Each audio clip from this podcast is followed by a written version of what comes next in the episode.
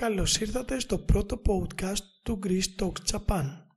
Σε αυτό το επεισόδιο θα γνωριστούμε, θα σας μιλήσουμε σχετικά με την ιδέα, τα άτομα αλλά και τη θυματολογία που θα έχετε την ευκαιρία να ανατρέξετε στο podcast Greece Talks Japan.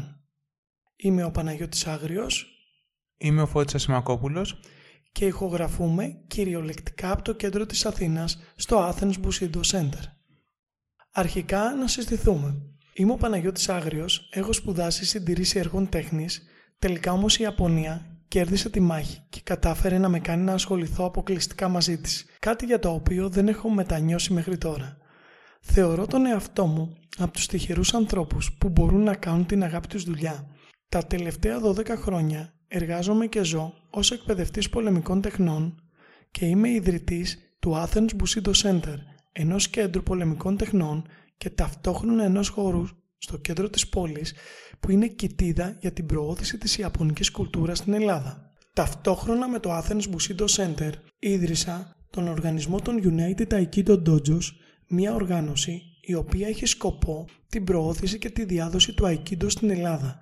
Με μεγαλύτερη στιγμή μας το 2020 όπου είχαμε την τιμή να λάβουμε την αναγνώριση από την Ιαπωνική Ομοσπονδία για την προσφορά μας στη διάδοση του Aikido στην Ελλάδα.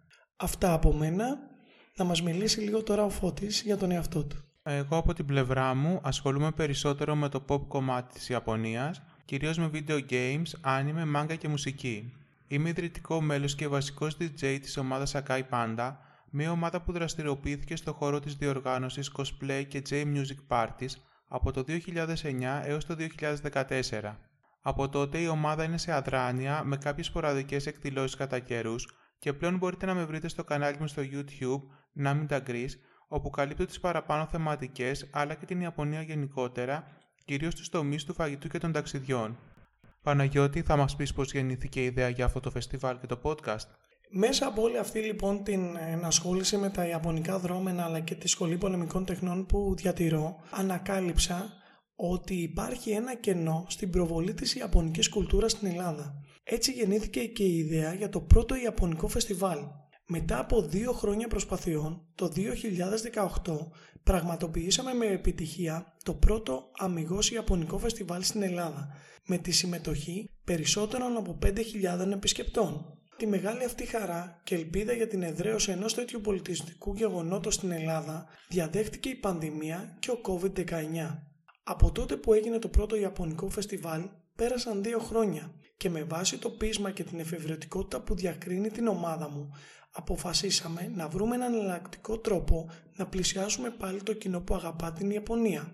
Έτσι αποφασίσαμε μέσα από την ομάδα μας να κάνουμε αυτό το podcast που ελπίζουμε πραγματικά να το αγκαλιάσατε ζεστά όπως και το φεστιβάλ. Μη θέλοντας λοιπόν να σας κρατήσουμε άλλο σε αγωνία, θα προχωρήσουμε στις θεματικές που θα μπορείτε να βρείτε στο podcast του Greece Talks Japan. Πρώτη, η Ιαπωνική κουλτούρα, παραδοσιακές καλές τέχνες όπως σόντο, καλλιγραφία, κεμπάνα ανθοδετική, σούμιε, ζωγραφική με μελάνη, τελετή του τσαγιού, οριγκάμι, ιαπωνική χαρτοδιπλωτική και πολλά άλλα. Δεύτερη, η Ιαπωνία σήμερα, γλώσσα, έθιμα, κουζίνα και φαγητό που ξέρουμε ότι ως Έλληνες θα το λατρέψετε, τεχνολογία και άλλα. 3. Pop culture.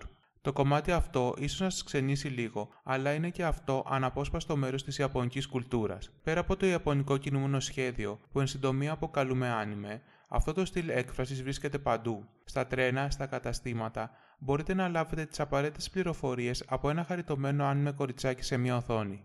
Μάγκα είναι το κλασικό Ιαπωνικό κόμικ που διαδόθηκε πάρα πολύ μετά τον Δεύτερο Παγκόσμιο Πόλεμο, κυρίως χάρη στη δουλειά του Οσάμου Τεζούκα. Για τα video games δεν χρειάζεται να πούμε πολλά. Είναι ένα μέσο ψυχαγωγίας που ανταγωνίζεται άνετα τον κινηματογράφο σε όλες του τις πτυχές, σενάριο, σκηνοθεσία, μουσική, ακόμα και στις ερμηνείες. Ο κινηματογράφος επίσης δεν χρειάζεται συστάσεις, καθώς είναι ιδιαίτερος διαδεδομένος στις τελευταίες δεκαετίες.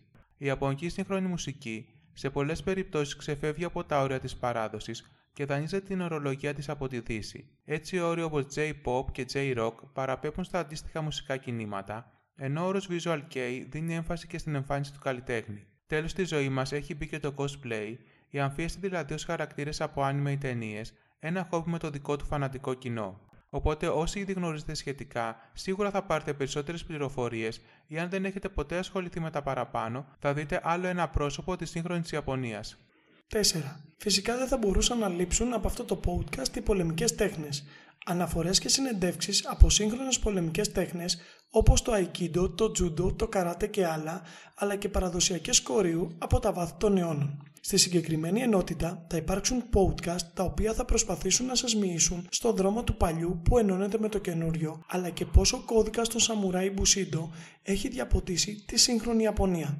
Επίσης, πώς να βάλετε το κώδικα Μπουσίντο στη ζωή σας και να γίνετε κι εσείς ένας ειρηνικός πολεμιστής. 5. Ταξίδι στην Ιαπωνία. Ένα τέτοιο ταξίδι Ειδικά αν δεν είναι οργανωμένο από κάποιο γραφείο, δεν είναι εύκολη υπόθεση. Ιδίως όταν θέλετε να αξιοποιήσετε το χρόνο σας εκεί στο μέγιστο, να δείτε και να κάνετε ό,τι περισσότερο μπορείτε. Εκτός από τα βασικά βήματα, όπως η έκδοση διαβατηρίου και η επιλογή της πτήσης, θα σας δώσουμε συμβουλές για ό,τι μπορεί να αντιμετωπίσετε μέσα από τις δικές μας εμπειρίες. Το μεγαλύτερο εμπόδιο είναι προφανώς η γλώσσα, αλλά ακόμα και αν δεν μιλάτε Ιαπωνικά, υπάρχουν τρόποι για να συνεννοηθείτε με τους ντόπιους, να κάνετε τις κρατήσεις σας και να απολαύσετε το φαγητό. Επίσης, μπορεί να αναρωτιέστε αν η κάρτα σας θα γίνεται αποδεκτή στην Ιαπωνία ή τι δυνατότητες υπάρχουν για πρόσβαση στο ίντερνετ, ή ακόμα και πράγματα που ίσως να μην έχετε σκεφτεί ποτέ, όπως εναλλακτικοί τρόποι για να πάτε από το Τόκιο στο Κιώτο ή αν επιτρέπετε το κάπνισμα στα εστιατόρια. Δυστυχώς, λόγω της κατάστασης, ένα τέτοιο ταξίδι είναι αδύνατο να πραγματοποιηθεί τη δεδομένη στιγμή. Ωστόσο, μπορούμε να το δούμε σαν μια ευκαιρία να προετοιμαστούμε και να μάθουμε όσο μπορούμε περισσότερα, έτσι ώστε να είμαστε έτοιμοι όταν θα ανοίξουν τα σύνορα. Τα επεισόδια. Η συχνότητα των επεισοδίων θα είναι 2 το μήνα, κάθε 15 μέρες, κάθε πρώτη και τρίτη Παρασκευή του μήνα. Γιατί διαλέξαμε την Παρασκευή; Επειδή θέλουμε να τελειώνετε την εβδομάδα σας ακούγοντας κάτι το οποίο αγαπάτε και αν το χάσετε, κανένα πρόβλημα. Στον κόσμο του podcast μπορείτε να κατεβάσετε το επεισόδιο και να το απολαύσετε μαζί με τον καφέ σας το Σάββατο το πρωί. Η διάρκεια των επεισοδίων μας θα είναι κατά προσέγγιση 45 λεπτά. Ελπίζουμε να αγκαλιάσετε αυτό το podcast με τον ίδιο τρόπο που αγαπάμε και αγκαλιάζουμε την Ιαπωνική κουλτούρα και εμείς και να γίνετε συνοδεπόροι σε αυτό το όμορφο ευχητικό ταξίδι. Μπορείτε να μας βρείτε σε όλες τις μεγάλες πλατφόρμες όπως Spotify, Apple Podcast, Google Podcast, Acast και άλλα και για περισσότερες πληροφορίες, σχόλια ή προτάσεις μπορείτε να στείλετε email στο info.japanfestival.gr ή να μας βρείτε στο group μας στο facebook Japan Festival Greece. Καλή ακρόαση!